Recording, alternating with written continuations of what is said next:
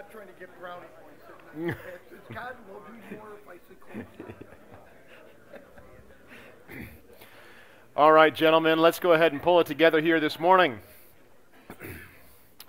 Welcome back, guys. It feels like it's been a long time since we've been together, and that's because it uh, it has been. Uh, we were uh, we we kind of finished up back before Thanksgiving, and then took the holiday season off, and decided to uh, just give you a few weeks to get yourselves settled into the rhythm of 2024. So I think it's been almost two months since we've been together, or it has been two months, maybe a little over. Uh, so that was a good long break. I hope it was enough to uh, give all of you men a desire to be back and wake up this early. Um, I'm, I'm grateful for that. You know, I, I, I, did want to just make mention of the fact that, you know, if, if maybe you're jumping back in and you're rubbing your eyes this morning saying, what in the world was I thinking, uh, agreeing to come to this? Um, and if you're new and you're wondering, what in the world are we doing here? Um, I, I, did just want to remind us briefly um, that what we're doing here on Friday mornings, and really anytime you open up the Word of God, it, it, it's a little bit like going to the gym, right? If you, if you go to the gym once, you have no right to say, well, now I'm in shape, right? Not, now I am who I need to be and I got it all together. Um, no, if you go to the gym once, you're going to be really sore, and that's about all you're going to get out of it, right? Um, it, it's the repetitive nature of the investment that ultimately pays dividends and causes you to get into, into shape. Uh, the same thing is true with an exercise like this. Okay, there isn't going to be one single Friday morning where you walk away saying that just changed my world. Um, but the cumulative effect of these successive Friday mornings and truly successive Sunday mornings, as your mind is washed with the Word, uh, you will, over time, begin to see change and growth and adjustment in the way that you think and perceive life and lead. Uh, and so I just want to encourage you with that. Uh, to be to be faithful um, with uh, with what it is that we're doing here. Um, you know, I heard Mark Dever one time talk about how that if if your approach to church is that you are Swiss cheesing it, uh, which what he meant by that is, you know, there's just big holes in your attendance where you're kind of picking and choosing. I'm coming this week, but not that week, and and these two weeks I don't need to be there, but this week I'll be there. If you're if you're Swiss cheesing it, right, that's what he meant by that, which is kind of a weird way to think about it. But now you won't forget it. Um, if that's your approach to church, well, you're not going to get the continuity of the message that God has for you to understand. Uh, and, and, the same thing is true here with what we're doing on Friday mornings. Um, it's the cumulative weight of having your thinking forged and formed by the Word of God and His truth that is going to pay the dividends over time. So, just want to encourage you with that here from the get go. Um, and, and I will say, too, I, I already see in so many of you, you know, I think this is now going into year three of this process. For those of you who have been part of this over the past three years, I see dramatic change um, in the way many of you men are thinking and leading and approaching the truth of Scripture and engaging not only with the church around you, but also with your God. Uh, and that is a tremendous encouragement to me. And I don't attribute that just to what we're doing here on Friday mornings or anything that I'm saying. I attribute that to the work of God in your life. But I know that He is doing that work as He enlivens you with his truth. And this is just one way by which we're able to do that as men here in the church. Okay, so be encouraged. This is, this is not pointless, this is worthwhile, and that is the reason why our alarms were set so very early this morning. All right? Now, just a couple of uh, housekeeping items. Um, if you have not yet picked up a book and you would like a book, there are books there in the back. Um, I know most of you paid for that book when you registered for the class. If you weren't able to do that, uh, just come and see me. we'll be sure to take care of it for you and get that uh, taken care of, okay? So we'll get that all squared away. Um, just a, a, brief word regarding the, the formal versus the informal track. All that means is that with the formal track, you're kind of taking the class for uh, essentially credit of sorts towards kind of that final certificate of completion in theology. And all that means is that you've not only attended these lectures, but you've also done the corresponding homework that is listed in um, in the class schedule. And, and, just as a reminder, guys, um, you get out of something whatever you put into something. Okay, so I would really encourage you uh, to do just a little bit of work necessary to keep up with his homework. It's basically just a chapter a week. And so that should not be overwhelming to, to any of you. We, we've really kind of hit our stride, I think, on what is reasonable those of you who were in the first class or two of this co- of this program, um, I apologize to you for how much work we had you doing originally. But I think we've kind of evened that out and uh, figured out uh, what what is a reasonable um, assessment for where we're at here. Okay, so you can you can proceed accordingly, either formal, informal, and uh, we'll we'll go from there. Now, I, I, do want to make one adjustment to the homework. These had already been printed, the schedules uh, before I figured this out here this week. So, everybody, if you're trying to do the homework, um, make sure you're listening to what I'm saying right now, okay? Because next week, the assignment is no longer to read chapter 1 out of Reenchanting Humanity, all right? I, I read that chapter this week. It's a good chapter, but it's a little bit long and it's, it gets a little bit technical. Um, and I thought, you know, there's actually a clearer resource um, that I know of because I actually wrote it myself when I was in seminary. That's much shorter, a little bit more concise, and not quite so technical. Um, so there is a paper that's about 20 pages long, uploaded to Planning Center uh, to the course um, that I wrote back in seminary a number of years ago um, that I think will maybe just be a little bit more concise way to help you men get your arms around this idea of what the image of God is. You're still very welcome to read chapter one out of the book. It's just kind of a long chapter and is going to be a lot to wade through, okay? So I wanted to give you guys access to that resource because, again, our, our goal here is to make sure that this truth is clear. And if there's a way to make it most clear, that's what we want to do. Okay, so n- new assignment, it's the paper that's posted on the class website, not chapter one. But if you want to read chapter one, go for it. It's not going to hurt you. Um, but good luck to you. Okay? That's the, that's the plan there. I will tell you guys, too, and I'm pretty excited about this. We actually um, just confirmed yesterday um, both Owen Strachan and Grant Castleberry are going to be coming to speak um, for us at a Think conference this coming August, um, which will be a great time. That's going to be on the issue of biblical gender, sexuality, um, really giving us the opportunity as a church and other believers here in the area to think deeply, thoroughly about some of these things, and both those men have confirmed that they're planning to be here in August. Um, so we'll get a chance to hear from the author of our book here in not, in not, not too many more months, okay? So that'll be a good thing to look forward to, and there should be some more information coming out about that here before too long, but just wanted to, to let you know that. Okay. Last thing I'll say here, just housekeeping item: um, the Ironman groups. Um, if you're not a part of an Ironman group yet, and you need an assignment for being part of a group, talk to Pastor Alex. Alex, raise your hand there in the back.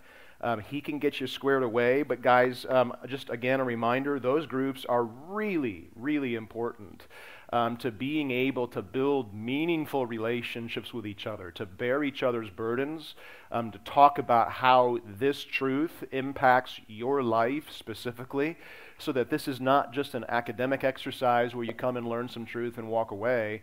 Uh, but those groups are, are really central to making sure that, that what we're learning here is actually being connected to the reality of life and that you men are able to know each other and have good, solid discipleship kinds of relationships that God has called us to throughout the New Testament. So if you're not part of a group, would very strongly encourage you to jump in and become part of a group. Alex can help you with that. If you are part of a group, my encouragement is over the next 12 weeks here, just be faithful to that.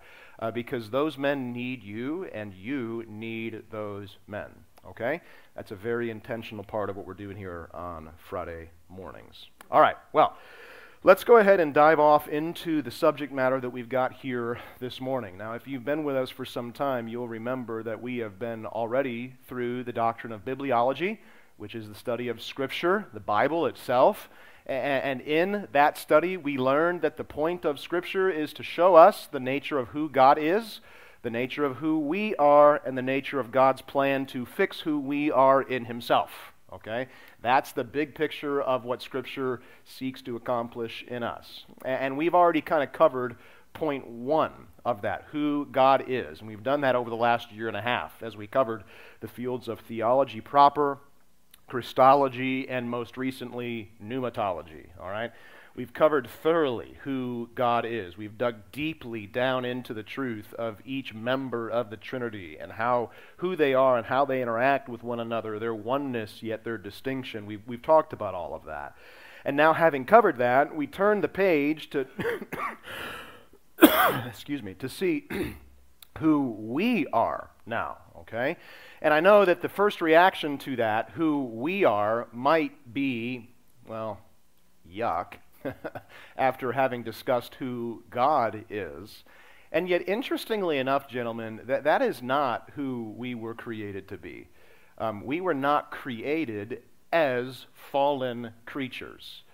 We were created as beings who have unique dignity and inherent worthiness and great beauty and power and, in a sense, majesty that, that, that belongs to us as human beings. That's how God created us. And who we are today, the biblical picture of, of who man is today, is, is not consistent with the purpose of our creation. And so when we talk about the doctrine of mankind and who we are, we need to both understand what we were made to be, and that's where we start, but then we need to look at who we actually are in practice come now today. And that's why we, we combine the next two fields in our theological study anthropology, the study of man, with hamartiology, the study of sin. Because man is who man is because of man's sin today. But that doesn't mean that that's who we were created to be. See, we were made, Scripture tells us, in the image of God. And that is the driving principle that, that, that really stands behind a biblical doctrine of anthropology. And so that's what we're going to start with here this morning. But as we're going to see as we get going, a biblical doctrine of anthropology, an understanding of the fact that we've been made in the image of God, that reality really does touch everything about our world and our interaction with our world as human beings. And so, what we're going to do here is over the next three weeks, we're going to establish some of the biblical principles as relates to mankind and who we were created to be, what we are, what our nature is, what our mission is. Um, but then we're also going to look at sin and how sin has corrupted that nature and that mission. And from there, then, we're going to look at this kind of interaction between our intended purpose and the way sin has impacted each of these different areas in our human experience as we go through this world and get some biblical perspective on a number of just very practical issues. Some of those things will be we'll, we'll be looking at a theology of work. What's the intended purpose of work? A theology of technology. How should we interact with all of these things that, that mankind has developed for himself? We'll talk about a biblical perspective on sexuality and gender. We'll talk about understanding biblical complementarianism, what my role is as a man versus what the role of a woman is. We'll talk about the sanctity of human life. We'll talk about having a biblical perspective on race and ethnicity biblical perspective on government and justice, which that's probably a timely message for us to be thinking about right now. Uh, biblical perspective on time and death, and then kind of the ultimate aim of what God has outlined for us as His followers and as human beings, which is glorification. Okay, so that's kind of our outline. All right, so we're going to start with some, some big picture principles here this week and the next two weeks and then we'll get down into some more of those practical topics that uh, those big principles impact and drive. Okay, so that's kind of the overview of where we're where we're going. Any questions at all? Um,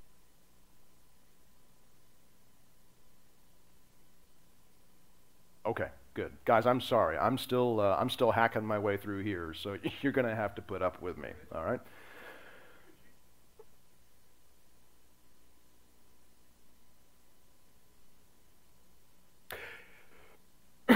Yeah, it is on the uh, church. It should be through the through the Church Center app. All right. If you guys have signed up for the course, which hope you all have, if you have not, um, there was a QR code up there on the screen. Terry, can you just back up once and put that up there?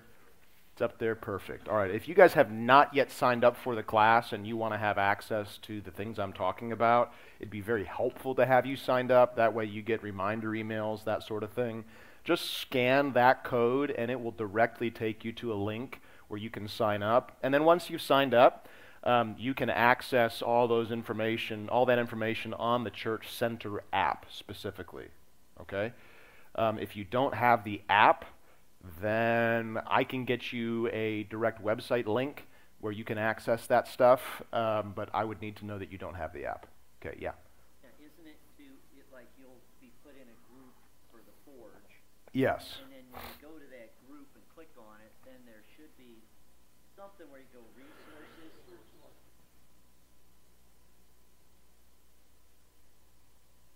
Okay, good. Yes, look under uh, groups and then resources. Is that correct?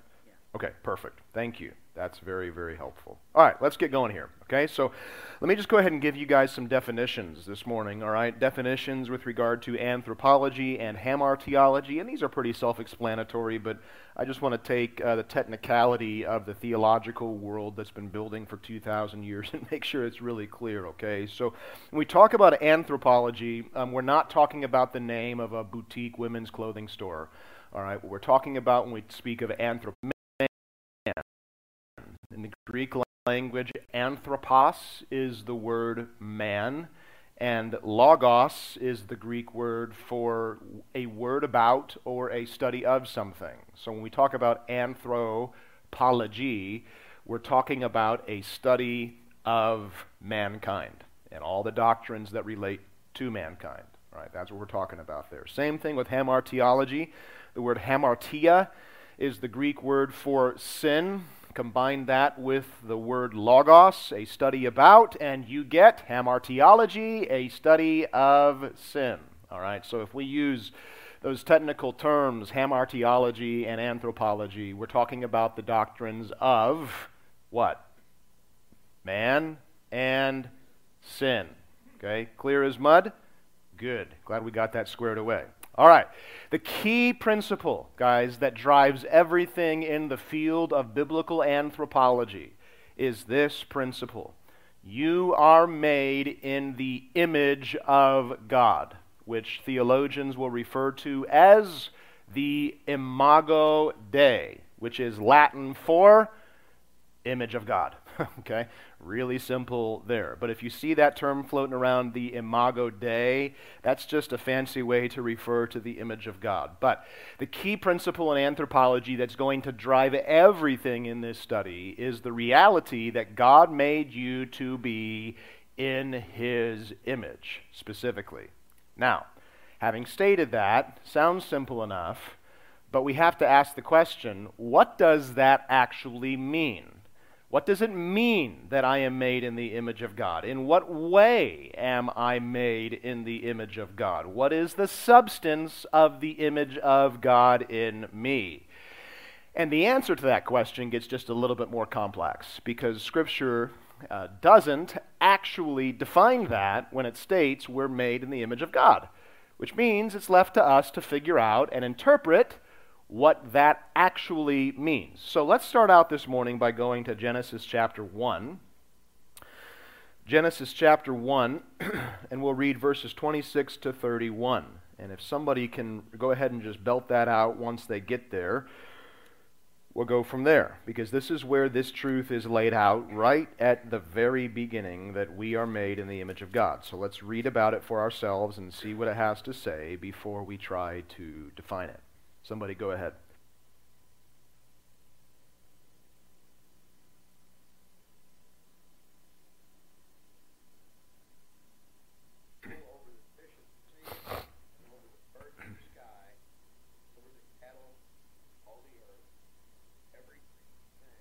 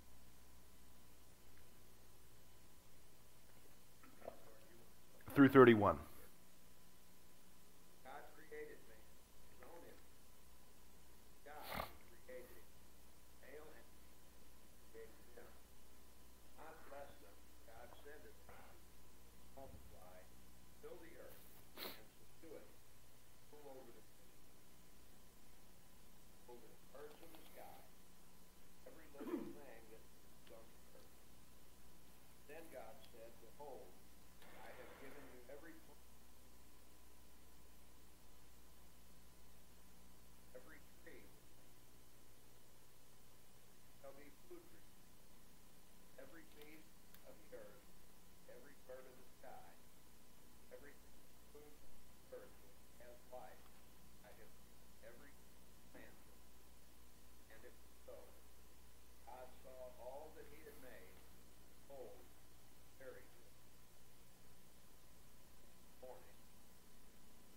All right, there you have it. Okay.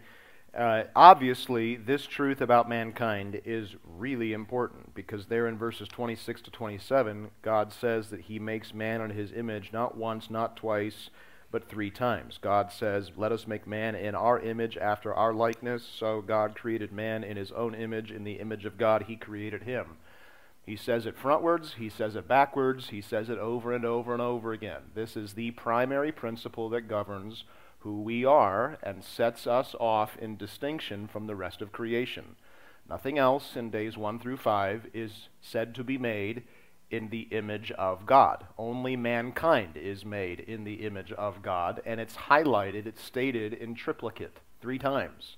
It's very, very important. So, so what does that actually mean? Because Genesis 1 kind of tosses this central truth out there that you're made in the image of God, but it doesn't actually explain what that means. So, what does it mean?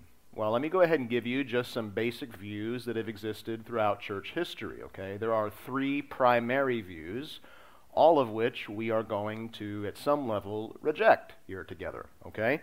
The first one is called the substantive view, and that is that the image of God is an ability or a unique characteristic that humans alone have. And this has kind of been the the dominant view throughout much of church history.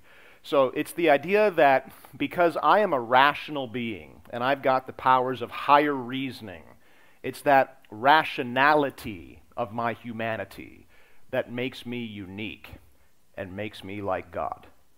Or they might say, for instance, that it's the fact that I have a personality that makes me unique and makes me like God that it's my rationality or it's my personality.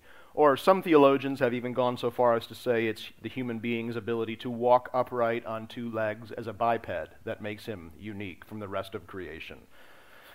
None of those things, those things may be unique to human beings, but none of those things are the things that, that make me made in the image of God. None of those things are reflective of God in me. And that's really the major drawback. It's that God is a spirit, right? He has no body.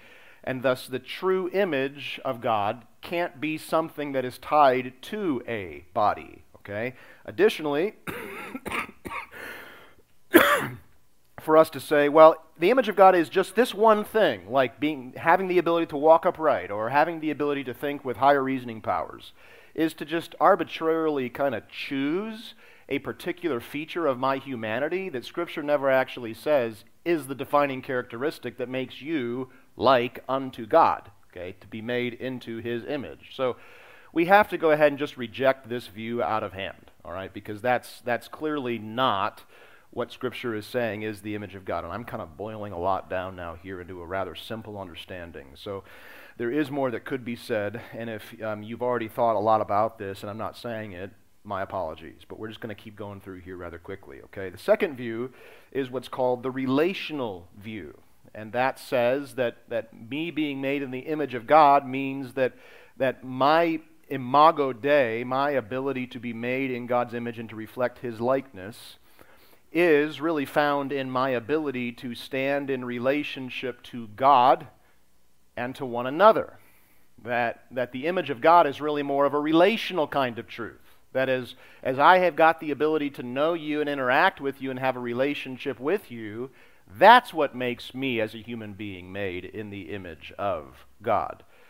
Well, my question there is well, what about the angels, right? Don't they have some kind of relationship to God? Sure, it, it's a different kind of relationship, but it's still a relationship nonetheless, right? So if, if me being made in the image of God boils simply down to my ability to have a relationship to Him, well, there's another kind of being in the universe that, that has a relationship to God, and so, so that means that they're made in the image of God? Oh, I don't think we can say that either. So that has to be um, put, out, put away as well, okay? Uh, the next one would be called the functional view. It's not just my ability to have a relationship, but the functional view says no, the, the image of God really is found in something that I do as a man.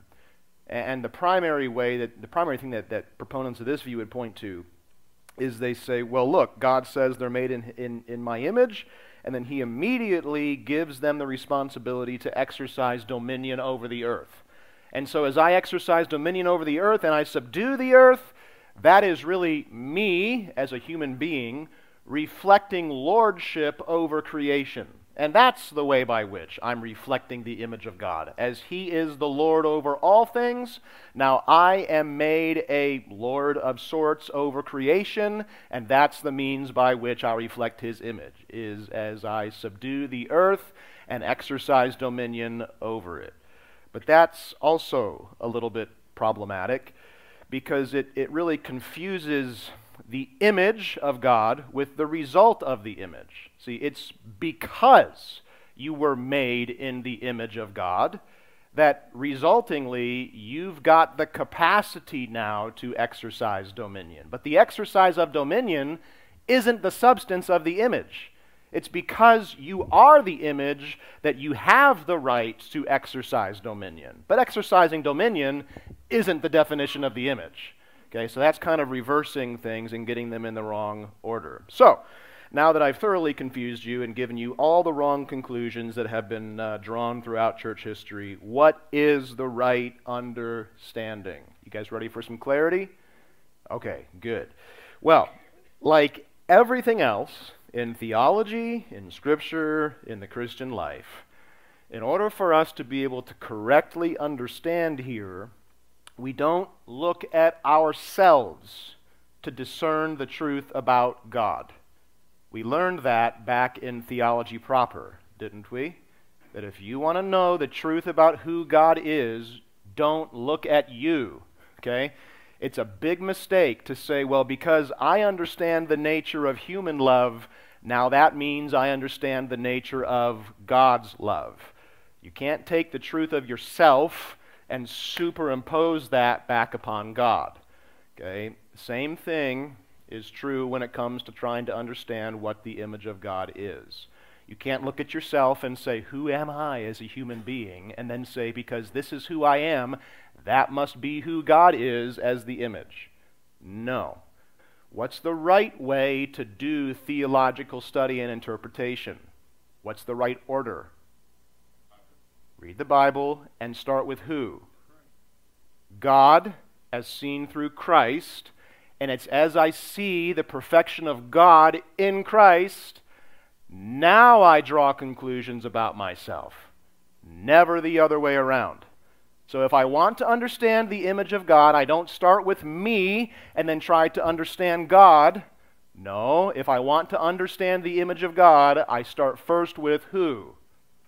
God, and then I draw conclusions about me. Okay? Is that clear? Very important theological principle. So let's apply it here to this conversation. If you want to know what the image of God is, then you've got to actually look at God to properly discern something about Him. And I ask you, men, what, rather, who reveals the image of God to man? Jesus Christ. See, you have been listening on Sunday mornings. That's the whole point of John 17, isn't it? That's what we've been studying the last two weeks, is that Jesus says, I have come to do my Father's will. I have come to do his work completely. And the work of my Father is that I would make his name, his nature, his purposes, his messages known to mankind. Right? If you want to see who God is, then you've got to look at the person of Jesus Christ. And there's a lot of truth in Scripture about Christ being the perfect image of God. All right, let me establish that for you because this is a really central truth now. Colossians 1 I'm going to give you three texts here. I want you guys to read these for me. Colossians 1:15, 2 Corinthians 4:4, and Hebrews 1:3. Who can do Colossians 1:15? Okay, Rogi, who can do 2 Corinthians 4:4? Charlie, and then who can do Hebrews 1:3? Tony. Okay? Let's do it.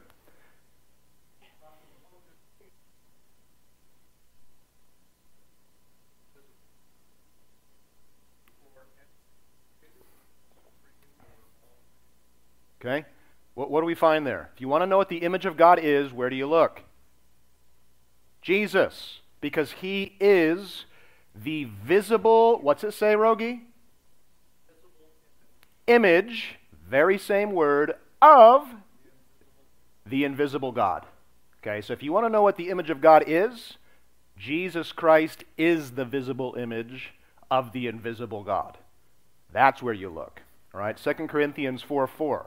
Charlie?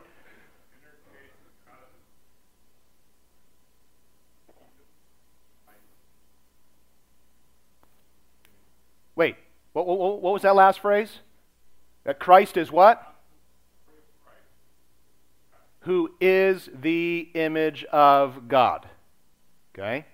Hebrews 1, mm, let's back it up and do 2 and 3, Tony.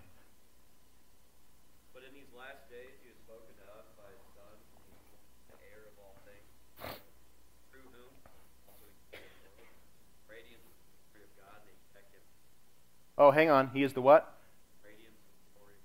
And the exact imprint of his nature. Okay, so if you want to see and know what the image of God is, where do you look? At yourself? I've got the ability to walk on two legs and be a rational human being. I'm a man. No. If you want to see the image of God, where do you look?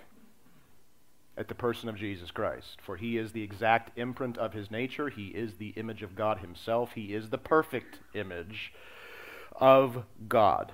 All right? So, what about God do we see in the person of Jesus Christ? Well, we see the fullness of his glory. And what, I ask you, is the definition of God's glory? We talked about this two Sunday mornings ago. What is the definition of the glory of God? Anybody remember? Take a stab. There it is. It is a visible manifestation of his character, of his nature, of his attributes. Okay? That's the glory of God. And guys, that's really the substance of what the image of God is. Okay, here's the definition now. Mankind alone has been created with the unique capacity to reflect the communicable attributes of God. The very nature of God, the glory of God, the essence of His character, which is who God is, is imaged, it is reflected, it is demonstrated in mankind. Look, a, a, a monkey does not have the ability to love as God loves, but you do. A fish can't show a little bit of mercy, not even if they try with all their little fish lip might, right? A, a lion cannot show compassion. It is antithetical to his nature. He has one instinct it's to kill and to eat. An elephant does not have a sense of righteous holiness. But you do. It's been genetically hardwired into your conscience. There is no code of justice amongst a pack of hyenas, for instance. Do you get the point I'm trying to make here? The plant world has no capacity to act like God or to reflect the attributes of who He is or His nature to the rest of creation. But you do.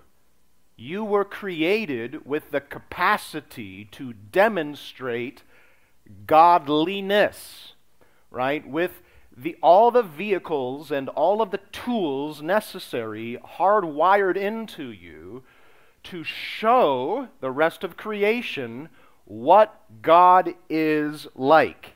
That's what Jesus does for us He shows us the fullness of God's glory, the fullness of his character, and thus he is the perfect image of God.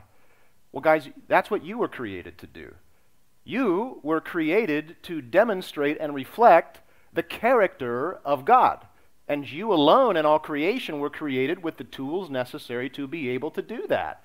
See, our, our ability to have verbal processing, which is unlike any other animal, or our ability to have higher reasoning, or my personality or my unique mind, my will and my emotions. Those things are not the image of God. Those things are the tools or the vehicles by which God has equipped me to display His image or to display His nature or His character traits or His attributes to the rest of creation. That's the reason why I was made. See, no other creation has the ability to reflect godliness, but you do. And that's the essence of who God is. That's the essence of what Christ came to be. It's why He's the perfect image. Where we have failed, Christ has succeeded. And so we were made to be the image. We failed spectacularly in that mission. And now Christ has come as the perfect image. And, and it's, it's that creation in the image of God with the capacity to reflect His nature that makes us the pinnacle of creation. It's not that we have more intelligence or more strength than any other creature, it's that we alone have the capacity to manifest the nature of God. Now, there's this little problem called the fall in the equation. Excuse me will say that the fall doesn't impact the image of God in man. Everybody's still got the image of God undamaged within themselves. Is that a true statement or a false statement? Let, us let's, let's take a vote. True? Who says true? Okay. Oh, man. Never mind. it's a trick question. I was trying to lead you into a trap. It's a trap, says Admiral Ackbar. that was a Star Wars reference for those of you who were wondering. Okay, let's keep going. All right, it's, it, it, it, it's both. Everybody still has the image of God, but it has been damaged. Okay? In that we no longer have, we, we may have the, the substance of the image Every single human being still has the capacity, the, the inherent nature to be able to choose to reflect the, the, the image within themselves, character traits of God. But our actual ability to do that has been mortally wounded, okay, by sin. So I may, be, I may have been created to do this, but because of sin, I cannot. See, everybody's still got the image. The capacity to show God's nature is there. But the ability to actually do this has really just been, been shattered. All right? Let me show this to you from the scriptures. All right? The image is still most certainly there. Somebody read Genesis 9 6. Who can do that? Okay? Marv, Romans 123. Okay, Charlie. And then James 3 9. Tom.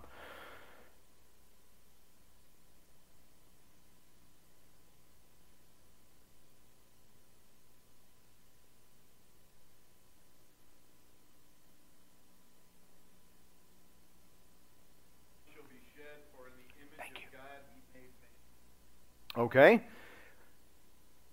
So, bottom line, don't kill people, right? Why? Because everybody's made in the image of God, and therefore they have inherent worth and dignity. Now, is Genesis 9 post fall?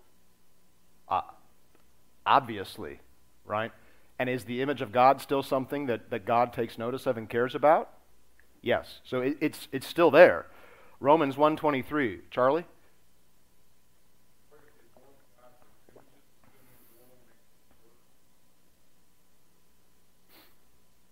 Okay?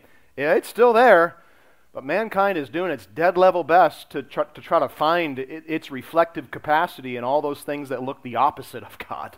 Right? That's what the fall and sin has done to us, Romans 1.23. And then James 3.9, Tom. With it, we bless,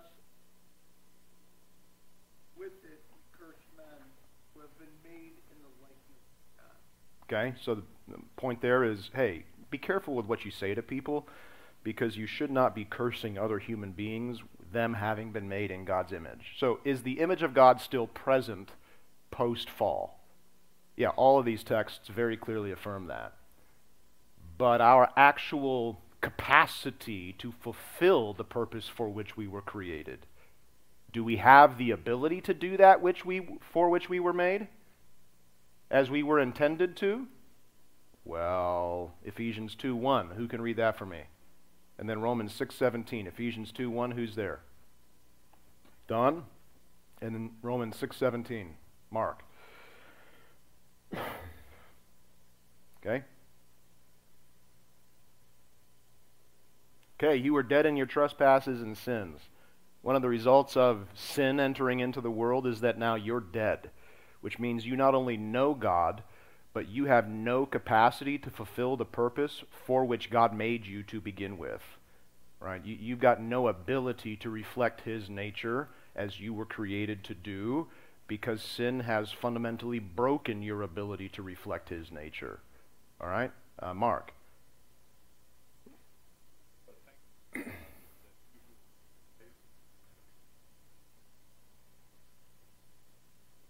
Okay? Not only were you dead, but you were also slaves to sin, reflecting the exact opposite of what God made you to reflect. Okay? So that's the truth of that. Is the image still there post fall? Yes, but your ability to actually do it has been fundamentally damaged, which means we need a new image to be presented. If mankind was created to present the image of God to the world, but we have failed, who does that set us up for? Jesus Christ, who is himself the perfect image. And that's how now we not only see the image of God today, it's as we look at him, but here's how you can begin to be restored into being the image of God that you were made to be. Now, there's a number of texts here and I want us to run through these really quickly together because this is really important, guys. This is where now the importance of you pursuing growth in Christ and sanctification actually becomes your pursuit of fulfilling the very fundamental purpose and destiny for which you were created.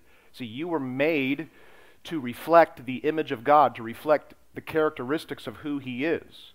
And the only way now that you can reflect God's nature is as Christ is formed in you and your mind is renewed and transformed to no longer be that broken mindset of sinfulness and the flesh, but now be renewed into the perfect image of Jesus Christ, who is the image of God. This is the way by which you and I are now restored. The image is restored in us to what God intended for it to be originally. So let's run through these texts. I'm going to divvy these out again and we'll read through them together. Colossians 3:10. Okay, court, let's just do these real quick. Romans 8:29, okay? Uh, 2 Corinthians 3:18. Charlie, Romans 12:2, okay? Uh, Ephesians 5:1. Brian, and then uh, I'll do John 17 because I'm thinking a lot about John 17 right now. All right? Colossians 3:10. Who's got it?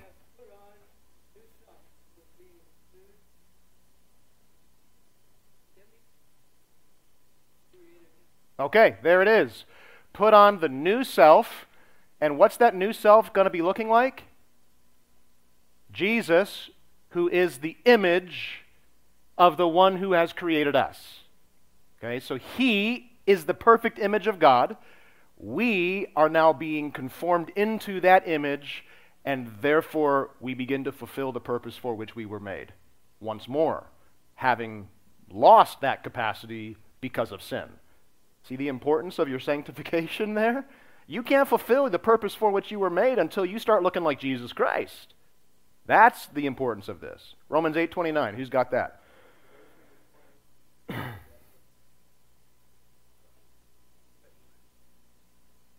okay? This was God's plan all along, right? So that his glory might be made known. Satan could do his worst. He could threaten the image of God in man by causing man to fall into sin. But what had God done? He predestined us, which means He chose us for this work before any of that fall had even taken place. And what was it specifically that he chose us for? What's it say there, Aiden? That we would be conformed to the image of his son. That's what he chose us for. 2 Corinthians 3:18. You're going to start seeing this pop up everywhere now that the image of God is now to be found only in your restoration to looking like Jesus Christ. 2 Corinthians 3:18.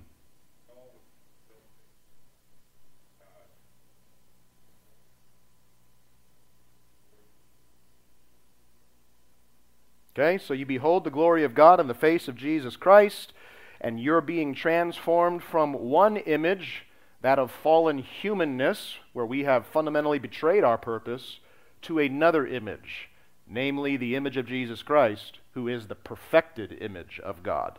And that's who you're becoming like, according to 2 Corinthians 3.18. Romans 12.2, who's got that one? And do not be conformed to this world, transformed. A fruit of God is that which Okay? The will of God is the transformation of your mind so that you would be like unto Christ, who is the perfect reflection of God's nature. He succeeding where we have failed, and so rather than being like you and who you once were, now we seek to be transformed by the power of the Spirit into the image of Christ, who is the perfect image of God. All right, Ephesians 5:1. Let's do that one.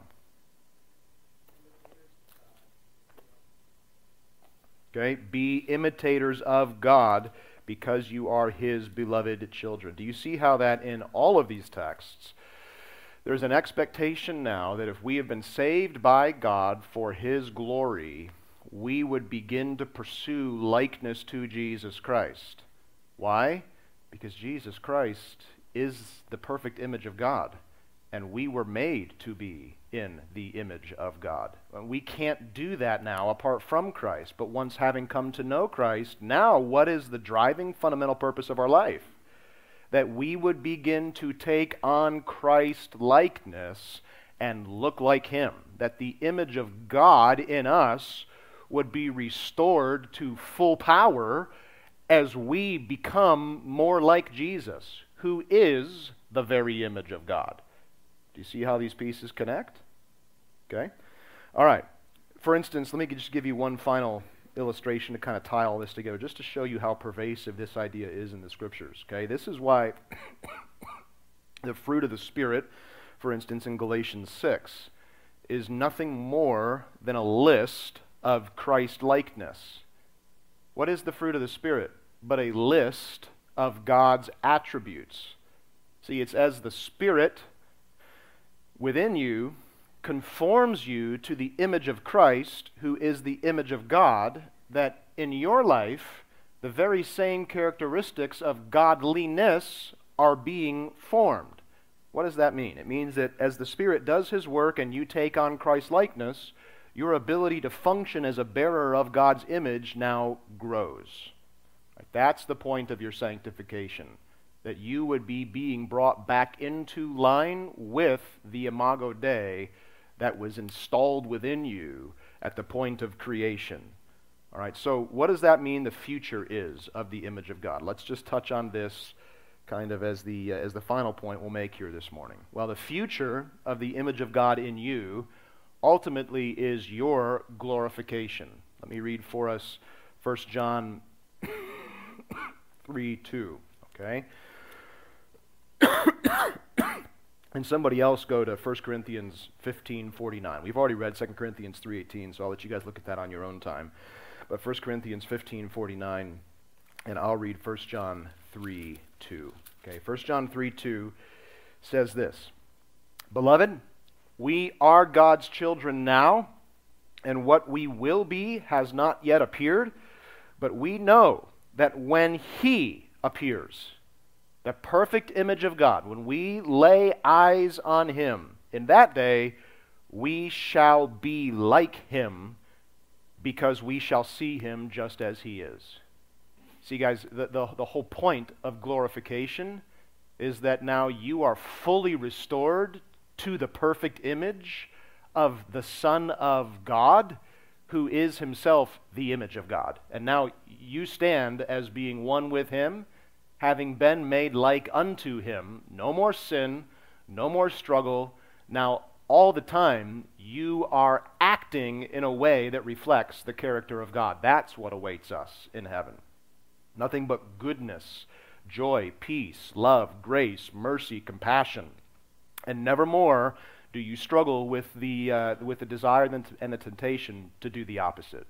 Because now you've been conformed perfectly into the image of Christ, having seen him for everything that he is. That's the point of glorification. All right? Let's do one more. 1 Corinthians 15 49. Anybody there?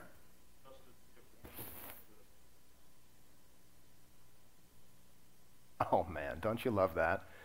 Just as we have borne the image of the man of dust. Who's that? Adam. Right? That scoundrel. the one who ate the apple, took it from his wife, and now, man, we're, we're, we're wearing the image of the man of dust, the man who introduced death into the world. And that's what we struggle with. But the day is coming when glorifica- glorification takes place. And in that day, what image will we be bearing forever? The image of Jesus, right? The image of the Son of Man who is in heaven. That's what awaits us. Okay? Guys, that's the whole scope of what the image of God is in man. We were all made to reflect the nature and fundamental character of who God is. The fall has permanently damaged our actual capacity to do that, which is what makes Jesus, the one who came as the perfect image, so very important to us. And now our goal is to look like Jesus, who is the image of God that we were created to be. And ultimately, our purpose for creation will be fulfilled as we are glorified, looking like Him. And now, for the rest of eternity, in us, the glorious nature of who our God is will be put on display. We now bringing glory to God just as Jesus came to bring glory to God. All right? So what are some what are some implications of this? Let me just wrap it up with this, all right? Look, the truth about this as it relates to anthropology is that you and I we are not just another branch on the animal family tree. There's a lot of people who would say, you know, we're cousins to the apes. You know, Darwinism, evolutionary theology would say that, uh, that we're all related to the rest of creation because we've all come from the same single cell amoeba.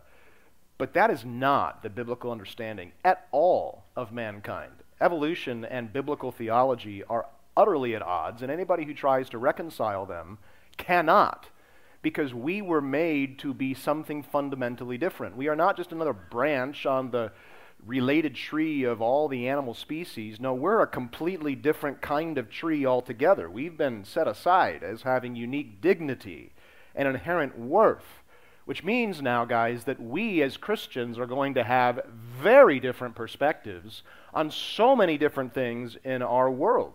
We're not going to think the same way about our world or about our place in that world or about the people that are on the world. We're not going to think the same way about issues like ethnicity or issues like government or technology or work or the beginning of life or the end of life. See, people who think that we're just an extension of the animal kingdom, that we just happen to be here and there's no real purpose behind the design of humanity in creation or in evolution, I should say they just think that we're an extension of the animal kingdom. And so that radically impacts the way that they view our place in this world and how we ought to be reacting and interacting with one another and with this world. But we know better. We know that God made us uniquely for a specific kind of a purpose. And that now impacts everything about our experience on this planet and with each other. And so, as Christians, this is the reason why our worldview is fundamentally different than the rest of our society. Because we understand that we have a unique function and we're created with inherent worth because we were made in the image of God. And therefore, it's our responsibility, it's our obligation to reflect His image, to not only the rest of creation, but to the rest of our society who has lost their fundamental driving purpose and distinction.